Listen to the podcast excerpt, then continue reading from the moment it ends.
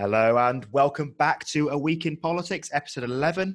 I'm joined here by Albert and Odysseus, and we're going to dive into the news before we get into our big discussion of the week, which is, should the monarchy be abolished? Firstly, Albert and Oddy, how are you doing today? Doing good. Glad to be on.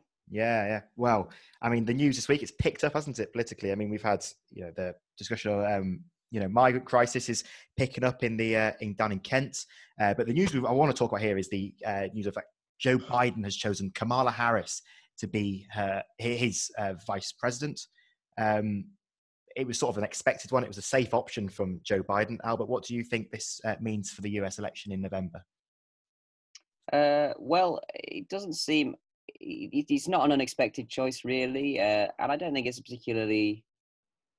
a bad choice. It's always good to pick one of your rivals from the primary stage, help unify the party, and you should hopefully try and appeal to some people that Joe Biden maybe hasn't done before. But I don't think it's a sort of game-changing appointment or anything, I don't think it's going to be a major excitement one or anything, but seems like a decent choice. Yeah. Oddy, what do you think about Kamala Harris? Yeah, I think that it's a very good choice to have someone that's seen as someone who can unify the party, and obviously, it's good that they're finally bringing more women into the race, obviously, given that it is Joe Biden versus Trump, which is obviously a very undiverse race. I think that it's good, and, I think it's already shocking to see Trump going for the birther thing, which was in the news today. Yeah, no, well, I think Kamala is the safe option. She brings, she's 55 years old. She's got the youth on her side that Joe Biden hasn't got. And I think it's a good appointment. It was definitely the safest option, and she's the one with the biggest political experience, probably aside from Elizabeth Warren. But she always had a tarnished reputation. Well, yeah, when you look at his other options, you see that she is the best one, really, because I think the only game-changing choice he could have made would be Bernie or something like that. But, I feel that that's just... it would have been... It just would have been... Would have been a great choice. I think if it didn't have such a polarised president of Trump, I think Bernie could have been a good option to sort of unify the two sides of the Democrat Party. But I think now, I think it's safe going Kamala Harris. It's a woman because, he doesn't need to... vote to bring them together, the two sides of the Democrat Party, because they're going to come together to vote against Trump. So I think he's made definitely the right decision with Kamala Harris. She's the one that I thought would be a better one to be the actual candidate of presidency. I think that she had everything going for her. She's a strong debater as well, which I'm looking forward to seeing her go against Mike Pence. I know she's a better debater than Mike Pence, and she's going to be great. And I think this is also setting up for Kamala Harris to possibly run when Biden drops out, either in 2024 if he wins, or the next election. But I definitely think Kamala Harris is a long-term option to get her into the mainstream politics of the United States and to see where she goes from there. Yeah, I'd probably agree there. I mean, and also I just want to say the Trump's already going at it. We knew he would the second that she was announced. He's started his attacks on her, and I also think that this is a good move from the Democrats, in that if Trump aims his attacks at Kamala Harris, then, and doesn't aim at Biden as much, then Biden's going to get away with a lot. I think if Trump plays his cards wrong, which he possibly does by attacking Kamala Harris, then Biden's going to get away with a lot of slack, which is money. Well, it is still staggering that you're able to get away with doing that kind of thing. I know we say this all the time about America, but literally questioning someone's, citizenship, basically based on the colour of their skin. And no other president would do that. No other candidate would do that apart from Trump, because he knows that his supporters absolutely love that. They absolutely love someone getting questioned for their nationality, because they all like that. They all want, true American and things like that. And Kamala Harris is a full American, 2 migrant parents, but she is an American citizen, and she's born in America and things like that. And I think it's interesting to see where that goes from there. But I've also, just a quick thing, I read the other day, it is just an off-topic thing, that it's interesting that there's actually a loophole in the US Constitution, which in Article 14th Amendment, Article 1, that contradicts the in the Constitution, the bit where it says you have to be born in America to stand. So in the future, there could possibly be a non American-born citizen running for the White House, which could be interesting. And I do think that even though Kamala Harris is born here, having two migrant parents and being the first black woman to run for the VP role, I think that this is going to open up more ethnic minorities running in the future, especially if she's got such a good chance of winning in November. Anyone else got any news this week that's caught their eye, Odysseus? Anyone, but it has to be Odysseus. I'd say, one thing that certainly caught my eye is the news over in Belarus. For anyone that doesn't know, Belarus is currently, they've just had their elections. Lukashenko, someone who's been in power for, I think, around 24 years, is basically, it's completely contested as to whether he won or lost the election. Actually, I saw that from the embassies, because they couldn't have any exit polls in Belarus itself because the government banned them. The exit polls from foreign countries where people were voting at, like the embassy of Belarus, for example, in Russia, I think it was a win by, 70% of the vote for his opponent. There's also been lots of protests in Belarus. There's basically been videos that you can see where the police literally have just ran onto the street, just grabbed people, chucked them in a van, taken them back to the prison or whatever, and beaten them up, tortured them, and that kind of thing, detained them just for having an opinion. So it's very, very shocking, although it's something that probably would have always happened if there was to actually be not like an opposition in Belarus. It's just, it's obviously happened on a much bigger scale because people are angrier now more than ever because of combination of lack of economic growth and coronavirus response. So yeah, that's the news that's caught my eye. What's everyone's opinion on it? Yeah, well, I think that this is it's a very interesting setup there, because it is lots of really bad things have been happening, as you say, with the protesters being tortured and rounded up and this kind of thing. And it'll be interesting to see how Lukashenko's government responds to this, how far it's willing to go to maintain its grip on power. Obviously, it'll have the support of the Kremlin for sure. But we saw in the Ukraine, ultimately the government there fell eventually. So, how much will Putin want to intervene to protect Lukashenko's government or not is something that will be difficult, interesting to see. Mm. I mean, I don't know too much about Belarus politics, but I've seen this, and I do think that it really just shows how backwards their politics is, that you have to silence an opposition. I read that the opposition person who ran, the husband who was originally the opposition candidate, was put in prison, and the wife had to run, and then the wife has now had to leave the country with her kids because she doesn't feel safe. I mean, that is no way to run a country. But Oddy, I'm sure you can enlighten me more on Lukashenko. Is he a good dictator? I would say I would guess he's a dictator from what he's done. Does he look after his people, or is he a... Okay, so I'll bring it to you. I'll firstly answer your question, which is, actually, he's been popular over the years. Generally, Lukashenko is someone that is, does poll quite well. So he's obviously fallen off a lot recently.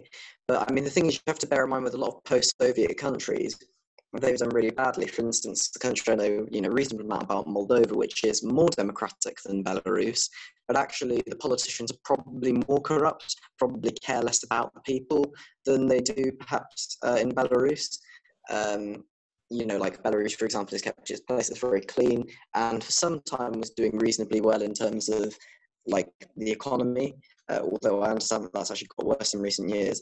And the point I'd like to make was, I mentioned they have the support of the Kremlin, which is, even that is becoming under question.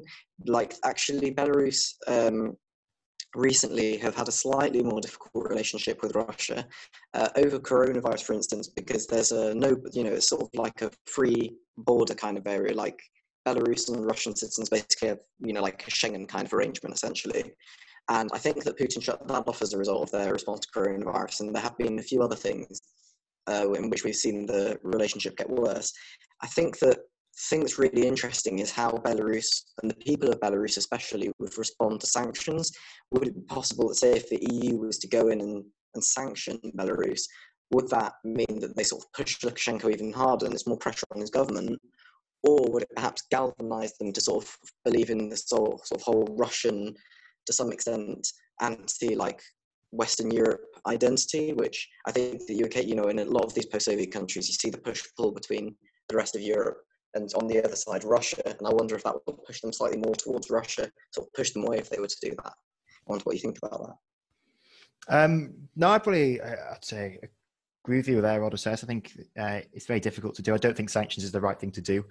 I said I think it's. I don't understand what that would achieve. Really, I think that would push the leader, carry on what he's doing. I mean, he seems like he's got a strong grip.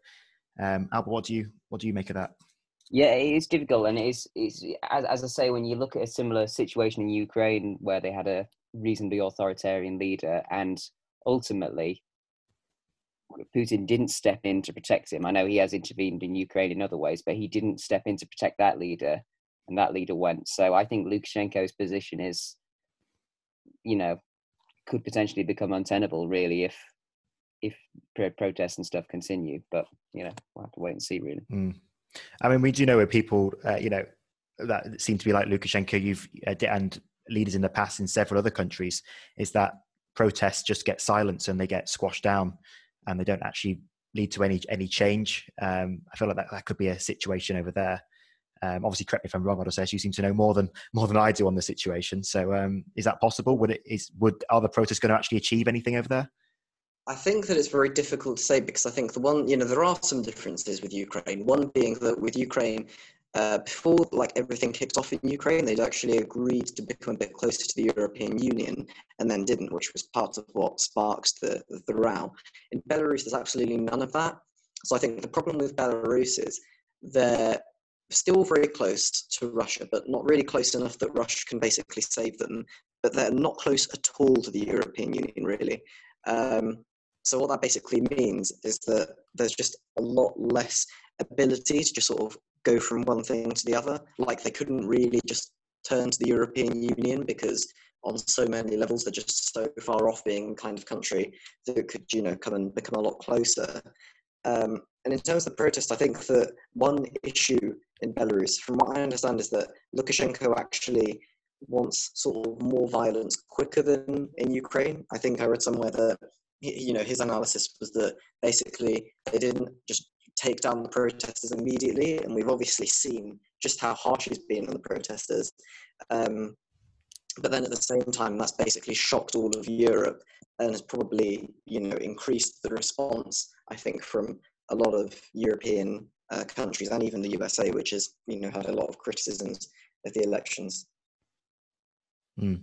Well, thanks, Odysseus. We'll have to just keep an eye on that and see next week, see if there's any difference in that, any developments.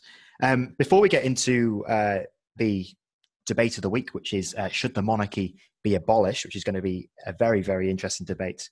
I just want to say that in the past couple of weeks, we have bashed a certain journalist called Tom Harwood, even named a quiz after him. And I won't say now that we won't be doing that anymore. And the reason is why is because 3 weeks had passed without any contact from the man. And all of a sudden now we've had ample amounts of contact, and we have actually agreed for him to be coming on the podcast. We don't have a date yet, but it's going to be in the next 2 to 3 weeks. And so there we go. So the Tom Harwood bashing is now simply over, and we're very much looking forward to having him on the podcast in the near future. But anyway, moving on to the discussion of the week, which is the monarchy. Now, as you know from the regular listeners, I am a conservative member, conservative activist. I've worked for the party.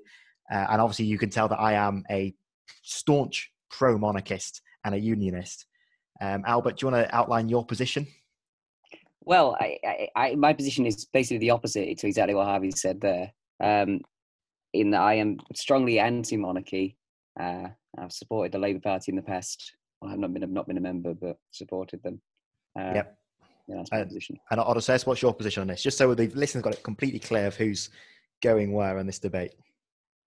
My position is that I think the monarchy is ridiculous, but I'm slightly different to Albert in the sense that I don't really care. Like, as far as I'm concerned, I'd rather just ignore it than try and get it abolished, because I think that it's kind of a waste of time. Okay. Well, surely we should start with the debate question is should the monarchy be abolished? I mean, Albert, surely you'd be the first one to set out your case before we. before we come in. Make your opening statement here. We are going to treat this a bit more like a debate, because it is such a key question that really does need to delve into certain parts. We will be nitpicking each other's arguments here as well. So Albert, off you go. Well, there's two reasons that I think that they should be abolished. Basically, that it's anti-democratic and expensive. And as a result, it's a wider symptom of a waste of money and an inefficient system of government that we run, basically, in this country. So abolishing it would strengthen our democracy and save us money. So to me, it seems a logical thing to do for me. That's my position. Okay. Well, obviously, I'm completely against that. I've got a few facts to throw at you there. So, Albert, you said facts as well. Okay. So I understand that our head of state, the Queen, is the most expensive head of state in the world. Are you aware of that? That's probably your main thing. I believe she costs around £40 million a year in expenses. But did you know that last year the monarchy? My main argument is that the monarchy is fantastic. It boosts the economy. It is a key tourism attraction. She is the staple of our democracy, and this idea that it's outdated is nonsense. It's a symbol of Britishness, a symbol of our national values. It's a part of our history. I just don't think that's any way to get rid of her. And I really do agree with Odysseus here. I think the efforts to try and abolish the monarchy is a bit ridiculous. I mean, she doesn't do much to be able to do that. But anyway, my argument is that she contributes a lot to the economy. I mean, the economic growth last year, purely based on the monarchy, was 1.3%. She contributed £1.155 billion into the economy last year. £535 million of that was due to tourism, so Buckingham Palace, Windsor, things like that. In her image that's been trademarked, contributed £160 billion in annual exports from her brand. And, you know, I don't see what's wrong with that. I don't see the issue in that at all. You know, like I said, symbolises the Britishness and national values in our history. You know, she's someone who's the Queen's morals, I think, are something that people should look up to. I know I was going to come back on me on that comment from recent events. But I just think I think she's fantastic. And the money that she brings in is you can't compare that. You know, £40 million of expenses, but brings in £1.55 billion. I think that's, for me, I think that's absolutely a value for money. I think it's well spent. And 60% of last year the YouGov did a survey, and 60% said the monarchy is good for Britain. So I'm not alone on this. In fact, the majority of people in this country do support the monarchy, and I think Albert's case is far-fetched. But Odysseus, what do you make of that? Okay, so I actually disagree with pretty much most of what you said. So I don't really care that much about whether it's democratic or not, because ultimately. Well, no, because it ultimately has no impact on, like, the actual political system. Like, political change wouldn't happen either faster or slower if you got rid of her. I don't think that she has any impacts in that way. And the expensiveness, or whether it comes with tourism, I don't think that the Queen herself really brings tourism. It's more, you know, the attractions and that kind of thing. But equally, the fact that a certain amount of money is lost by the taxpayer, it's annoying, but again, it's not something that would immediately change the UK overnight if we had that. The thing that really, the way in which I care about the monarchy is that I feel disgusted by just the constant reminders of empire that basically made acceptable. Like, if you ever see anything to do with the monarchy, they're still dressed in their stupid imperialist uniforms, which is, you know, symbolic for me of just atrocities. Like, I just think it's disgraceful that they're allowed to wear that kind of thing. And then the other thing for me is it's morally wrong, just the fact that you would give so much money to a rich person to allow them to still be rich, and the decadence of it. And just, it's more a moral thing, but I just find it wrong that when people are starving, they're allowed to just have, you know, taxpayers' money just spend on, tea parties. It's disgraceful. But having said all that, it's probably not going to go away, and that's why I basically come to my conclusion, which I just, in my day-to-day life, just simply do not think about the monarchy. I just let the people have their fun if they want to sing the national anthem or watch the Queen or whatever they want to do, and just pretend that it doesn't exist, because that makes me happier. I mean, I like Oddy's sort of argument. I think it's just very relaxed. It's very just, I don't give a shit about the monarchy. I like that. I like that. Even though I wish I was like that. I really wish I was. But I do agree with you on this, but I can't let Albert get away with this one. I can't let him win. So Albert, I'm going to let you come back on what's been said there. Yeah, well, I come back to on you. On the whole money debate, because as Odysseus said, there's no real evidence that it's actually the Queen herself that brings in the money as an institution, more the attractions. And obviously, if you didn't have a monarchy, you'd be able to open up things like Buckingham Palace all year round. So you'd actually be able to bring in tourists for a longer period of time. And as you said, and Odysseus touched on it there, we're talking about morals. The monarchy hasn't exactly been this great symbol of morality all throughout its history. You know, it tried to, if you go back to the Civil War, you know, Charles I tried to dissolve Parliament and very different times, though, Albert. That's the thing. Very different. But then more recently, as Odysseus said, it's becoming a symbol of colonialism, all kinds of outdated concepts, and the concept of a monarchy in itself, to me, is a concept that's out of date. Like, we don't give power to people in a hereditary way. You know, if you own a company. But can you just let me know what power does she actually have? I want to know what actual, like, significant power. And I know you're going to say, like, opens Parliament. So if I want significant power, like, actually, like, mean something and actually. Well, in terms of stuff like that, there has been evidence of certain royals interfering in politics. Like, Prince Charles has been known to lobby government officials to get certain things passed. Things like this. And obviously you have the existence of Her Majesty's courts and Her Majesty's prisons. And if it isn't that much of a big deal, I don't know why they can't just change their names and make them, you know, United Kingdom, or wouldn't be Kingdom, but you know what I mean, you know, Britain Court, Britain's whatever.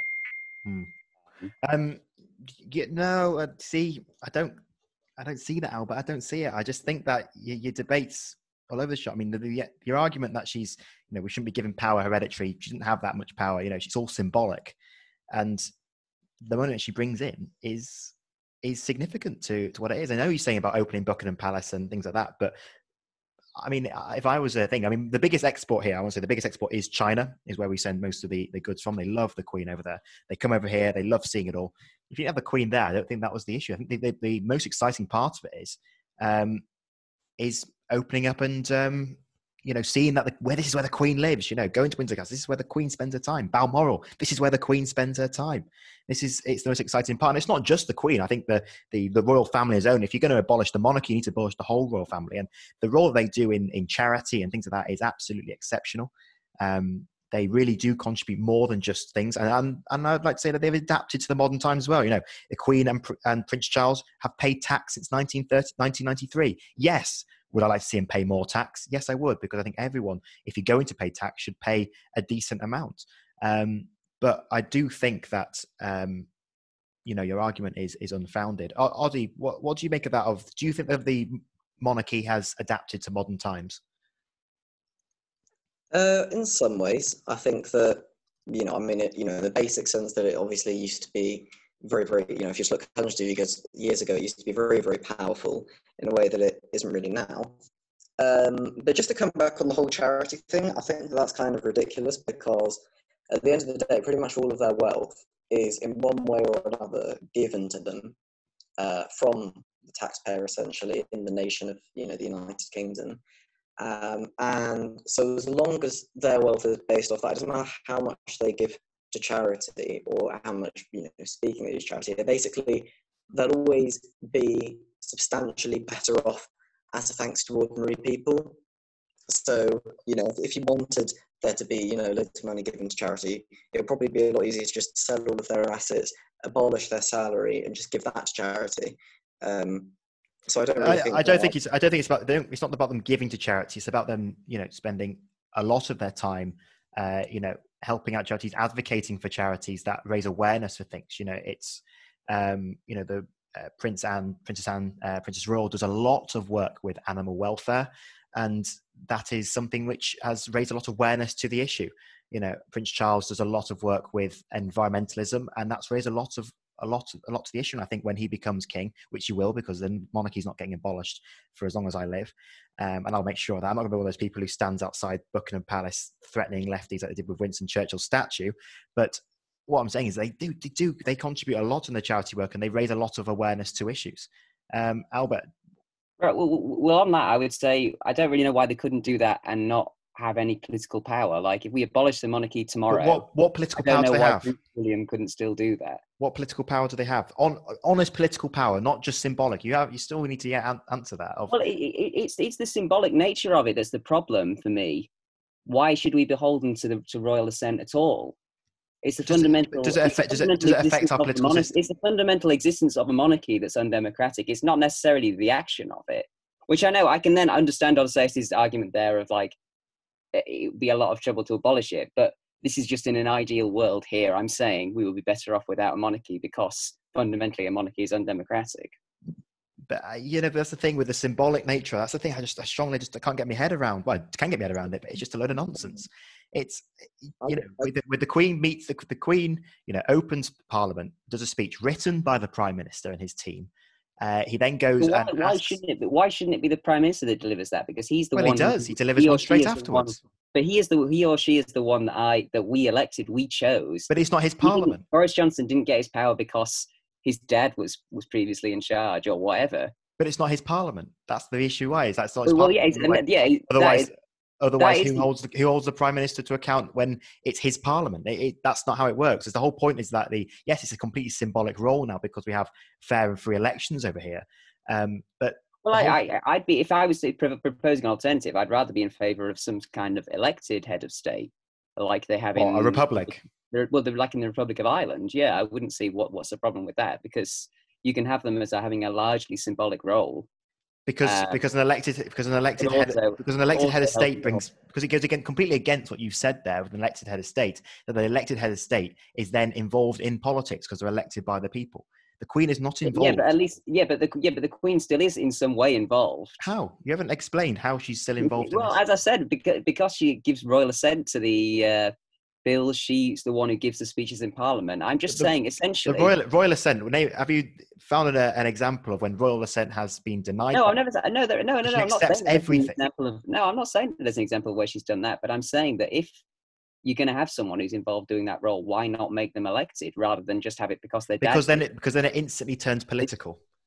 Then it instantly turns into people's political values, judging who's they're going to be, and it would instantly and this country it would turn to someone who would base their opinion on their political thing. We saw it. And this is a bit of a far-fetched example, but it's the Speaker of the House. John Bercow, meant to be impartial, independent, but yet during the Brexit debate, we saw him come out of his skin and out of his shell, and show that he isn't completely impartial. And I think that would happen there.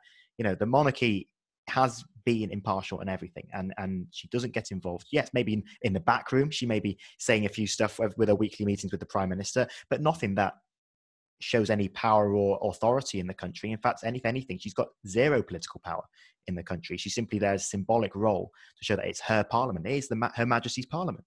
And I think that's a fantastic thing. It's our history. It has a wealth of history behind it. And I think that's something we should be fully supporting in the future. But as you said, the idea of the role being completely, of being political and things like that, it's just symbolic, and that's it. And wouldn't that be the same role as someone who is who is elected? It'd be completely a symbolic role. However, you've put politics into it, which goes completely against everything you're arguing. Actually, I just wanted to come back on something that was mentioned. It sort of, got mentioned earlier when Harvey was going on about the charity work they do. And, he said there's people that do animal rights stuff and that kind of thing. Well, the thing is, my response to that is that there are, celebrities and, of course, ordinary people from, Bear Grylls to Gary Lineker, who do loads of charity work and invest themselves, their time and their money into charitable causes and trying to raise the profile of them. And like I say, there's plenty of ordinary people who do whatever they can to do that kind of thing. So why is it that we should give them millions of pounds of taxpayers' money? Why is that an argument? As in, what they essentially do, which is promote a reasonable cause, is exactly the same as ordinary people and celebrities who we don't give millions of pounds of taxpayers' money. So in what way is that a valid argument?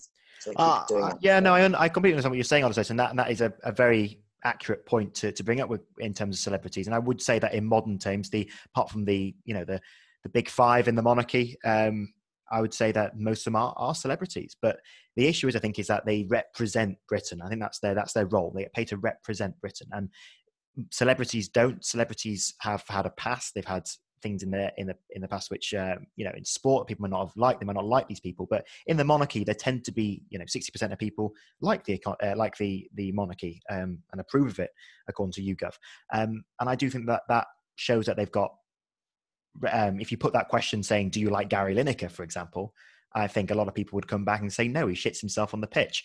But I do think that the monarchy represents British values, and I think that's why they... Right. Well, on that point, partly, I don't see how many of them have represented British values. Prince Andrew being a good example. Well, I was wondering how long it would take to bring up Prince Andrew here. I mean, being a good example of not hanging out with convicted paedophiles. I want to say on this podcast that we believe in the British judicial system, and Prince Andrew is innocent until proven guilty on this podcast, and that is something. But he's definitely guilty of hanging around with a guy. Oh, definitely, yeah, 100%. But he's not guilty of any crimes until he is proven. Yeah. No, I'm not, obviously, would never consult him with that. But at the same time, well, because you'd end up dead like Jeffrey Epstein. No, exactly. But on the point there about representing Britain, like when you see Team GB or athletes or representing England, Britain.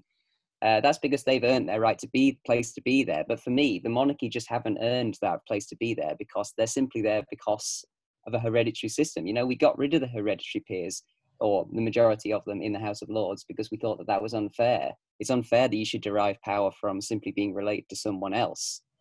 So I don't understand why that's any different for the monarchy. Because they haven't got any significant power.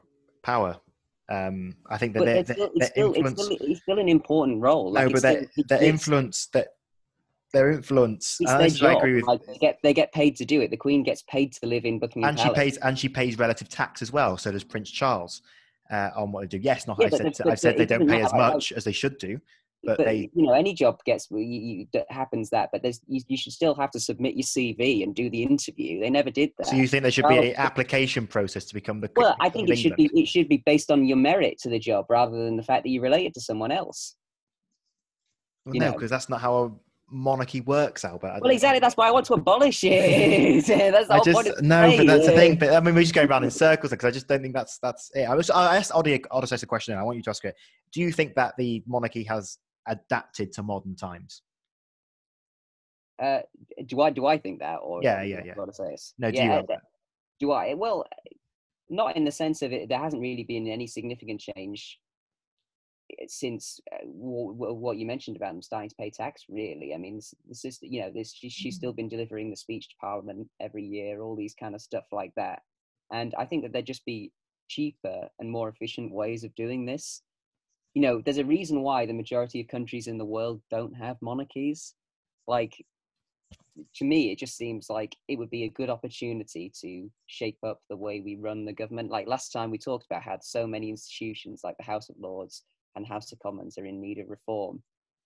And I think abolishing the monarchy would be a great standing point to being able to change the way we run things. Not necessarily to make, to have a codified constitution or anything like that, because I don't think that's a good thing, but certainly to reform and make it more efficient government. Well, that's the thing, isn't it? You just brought up a really interesting point there. If you do scrap the monarchy, what happens to the constitution? It will have to be rewritten. And we saw what happened, in 1776 with the United States. It does turn into a rigid structure, which is very difficult to change. When you rewrite the constitution, it is. I don't think you would have to rewrite the constitution. All it would take an act of Parliament. No, you would have to rewrite the constitution. I mean, there's a lot in the constitution which, with the monarchy, about opening Parliament, being Her Majesty's Parliament for a start. That would have to change in the constitution. There would be a lot of stuff to change, but it wouldn't involve writing a new constitution, I don't think, really. Well, I mean, if you're going to do it, surely rewriting a new constitution to set out the new way of a republic, because we would be a republic, and that would mean we'd have to have a new constitution. We can't have a constitutional monarchy abolished and keep the constitution which had a constitution. But you don't have monarchy. To have to, you have name to, a time in history when that's happened. You don't. I mean, how many did France have after their monarchy? I mean, they had. You don't have to have the same kind of constitution that America has. It can be very limited. Literally, just setting out how it works. and then everything else can be, you know, subject to debate. Because I think it is a strength of the British system, as I've talked about before. We've talked about before about it, the fact that stuff can change more easily. We've seen how in America it is so ridiculously not able to change. But so, you know, I don't think... That's always a worry, though, isn't it? We wouldn't suddenly turn into America, basically. But it's a worry, though, isn't it, when you change, when you have calls to change the Constitution. Yeah, obviously, it depends who's writing the Constitution. And obviously in this, you know, like, I'm not, you know, Boris Johnson's not going to abolish the monarchy or anything like this. I'm just talking about... Well, the monarchy would never get abolished. I mean, it would have to be... It would definitely go to a referendum, wouldn't it? And it would never happen. But it's an interesting debate to have because... It's just fundamentally, on a fundamental level, I don't believe that a monarchy is a fair system of government, is what I'm saying. Mm. Well, I mean, the question I want to ask now, Albert, is if you did abolish the monarchy, which celebrity would you like to take the role of? Of Queen. Which celebrity would you think would do a fantastic role as King or Queen of England? King or Queen of England. I'll ask you, Oddy, as well. So get thinking. I mean, I'd like a duo, really, to be honest, of Sean Ryder and Bez. I would say. Yes, that's good. I mean, they're fantastic on Gogglebox. Would you agree? Well, I would think Paul Chuckle would be in there as well. I think. Yeah. I think he's Northern as well, from Barnsley, and he would absolutely do the role. Odysseus, who do you think would make a fantastic King or Queen of England? Well, I think the thing is, you need a king and a queen. I think the king is pretty much self-explanatory. Sam Allardyce. I mean, how could anybody not have Sam Allardyce? I mean, great man. Best track record of England manager. So yeah, drinks pints of gravy like it's nothing. The thing I'm saying, who would his queen be? Is the question. Well, I could see maybe Barbara Windsor going for it. She's already got the real name. Obviously, I don't think she'll be able to remember. Another one I thought of. I don't think Queen-wise, it's so difficult. It's a very difficult one. I think it's a difficult one. I mean, Sam Allardyce obviously is a big drinker. Loves his gravy. I've got an idea for someone who could go with Sam Allardyce. What about Miranda Hart? Very, very unlikable. I mean, I absolutely despise the woman. I don't think she's funny at all. But I would I know who would go for it. It'd be Rory Stewart. I mean, he just loves running for anything that's available. I mean, he loved London Mayor. Would love to be the king. You know, he'd love to run for it and do like his vlogs outside of Buckingham Palace and things. I'd absolutely love it. No tie, obviously, he's a no tie man. But just to round up the debate, Albert. Can I just say quickly? Oh, yeah, sorry. Yeah, it would be Stephen Mulhern would go for it if there's anyone. Oh, he would as well. Yeah. I think Tommy Robinson would have a pop as well. He'd have a go. He'd have a go. I don't think he'll get very far because obviously if he starts filming, he'll probably get arrested outside. Too right. You're allowed to be queen if you've had a criminal record. Yeah. You see, that's another thing. That's an interesting point, Albert. With your system, was that would mean a lot of people wouldn't be able to become king or queen. I mean, you'd have essentially just politicians running for the role. Well, I think. Having the qualification that no one with a criminal record is allowed to run would be okay. That's a fair one. You know, there'll still be plenty of people who can go there. The current qualification is no one that's not related to the Queen. Yeah, exactly. Currently, there's not. More people who don't have criminal records than aren't related to the Queen. Yeah, probably. But Albert, I'm afraid it's been a fantastic discussion, but you haven't been able to change my mind. I thoroughly enjoyed Odysseus talking there. I think he set a very good point. You did say you would till the day you die, you defend the monarchy. So I'd have to be an impressive debate. It would, wouldn't it, if I just turned around and went, actually, you changed my mind. Well, just one more question, Albert. I'm curious to hear from your standpoint of what would you do with the royal family? What would they get up to if they got abolished and lost everything? Would you get a job like Tesco or something, or? Well, I have no like mind of what they do otherwise. It's just just as long as it's not state subsidies. If they want to earn their way, how do former US presidents earn their way? They do speaking tours. I think maybe a book deal, that kind of thing. So would you fill the beans on how she killed Diana? Well, that's innocent to proven guilty, so we'll never find out. We have no evidence. No evidence. The Crown's very popular. Based on that, maybe she should be in the final series of The Crown playing herself. What happens if she? I don't think she's got much of an acting role, to be honest. She's playing herself. How bad could she be? It's a bit wooden, I think. When it comes it's to literally what happened in her life. I do think, though... That's how she pulled the trigger. And, you know, I do think it would be quite... It would sort of shoot you all in the foot if she claimed benefits and lived in a council house, so she's still living off the state.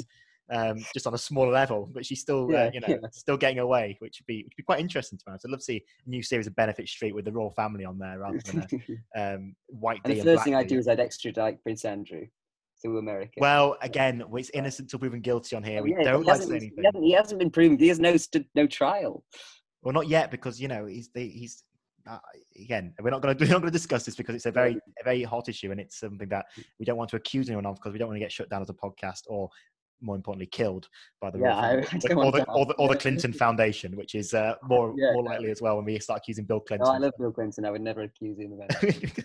So he's getting away, but the royal family isn't. Yeah. Okay, well, that was an interesting debate. Obviously, I think you've got your pros and cons. You've got three different sides of the argument there, and I thoroughly enjoyed Odysseus' "I don't give a shit" argument, which is for me won the debate. But anyway, end of the podcast. Last week, we had Odysseus crowned the first ever Tom Harwood Testimonial Cup champion. And now, obviously, Tom Harwood's, we can't slag him off anymore. So we've got the new cup. It's called the Red Ken Cup. I was literally just thinking, I hope it's going to be the Ken Livingstone. Yeah, it's the Red Ken Cup, we're calling it. The Ken Livingstone Trophy, because we all just think he's an absolute buffoon. Anyway, so Odysseus, you are the current champion. So you get to choose if you go first or second with this. Before I name up the question, I want you to choose if you go first or second. Well, actually, just before I do that, I will point out last time we named a trophy after someone, you know, he agreed to come on the podcast. So surely you should name the cup, you know, someone ambitious. You know, we name it. I mean, we would love to have Ken Livingstone on the podcast. That is a dream of ours. If you're listening, we'd love to have you on. I mean, he's not doing anything now. We'd love to have you on, Ken Livingstone. I mean, it would be an absolute dream. If you know how Zoom works, then we'll be up. Well, I think he does. I think that's where he had his anti-Semitic meetings each week. So, as the current reigning champion, after Ed Bowyer's absolute blunder last week of messing up... He got suspended for 1 week. Yeah, he's not on this week because he's been suspended. Absolute idiocy. Odysseus, do you want to go first or second? The quiz is, what's the link? Before I go into the rules, I want you to say if you want to go first or second. I would like to go second, please. Second. So Albert goes first.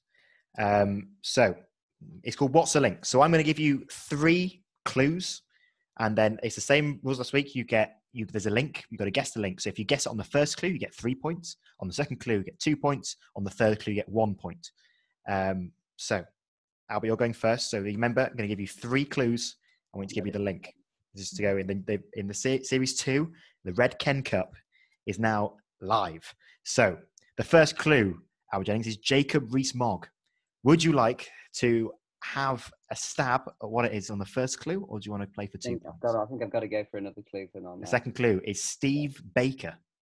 Jacob Rees-Mogg's the first clue. Now it's Steve Baker. Are you going to have a stab at what the link is for 2 points? Number 3 is Marc Francois for 1 point. What links Jacob Rees-Mogg, Steve Baker, and Marc Francois? You're playing along at home, remember. Keep score. Let us know what you've got. I bet Luke top score last week of 6 from Luke. Oh, no, you have to give me another one. No, there is no other one. Oh, what is that? The last one? That's the last one. That's the one. No, 3. One clue. 4th. Oh, right. I've got to go for it then. Were they all Brexit supporting Tories? I don't know. It's very, very close. They're actually the last 3 chairmen of the ERG, the European Research Group. Well, that's, I always like to put them in there because they seem like it's a really good drinking group, that the ERG. But that is it. So Albert gets 0 points on the first one. So Odysseus, over to you, reigning champion. What links these 3 people together? So the first one is David Blunkett. David Blunkett loves listening to the podcast.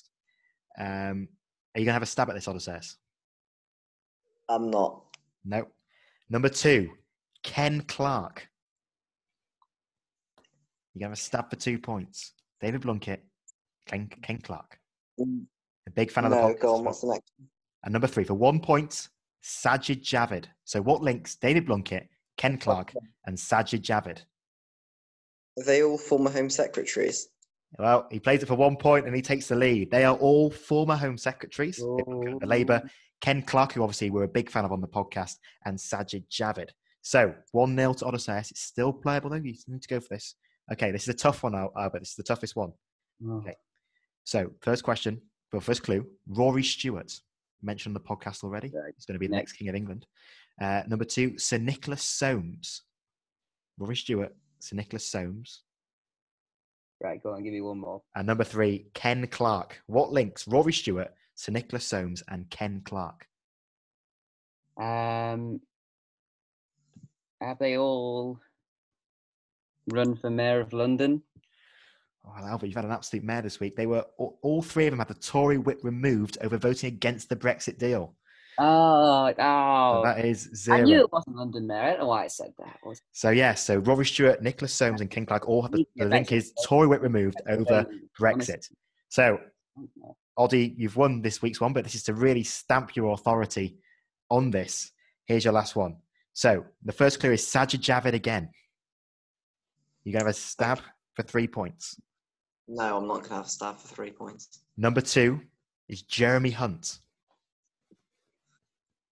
Okay, keep going. And the last clue is John Whittingdale. What links these three together? Sajid Javid, Jeremy Hunt, and John Whittingdale.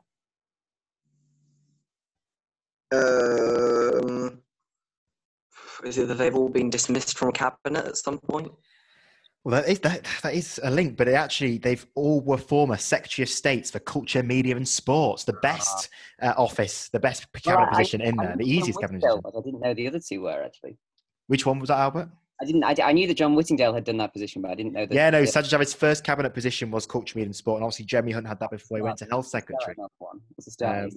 So there we go. So with a score of one, Odysseus claims the first win there, I think.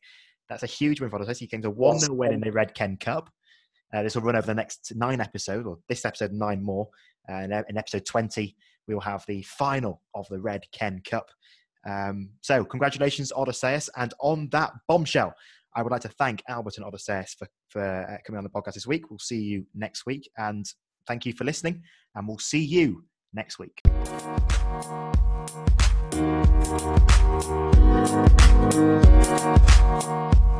Thank you.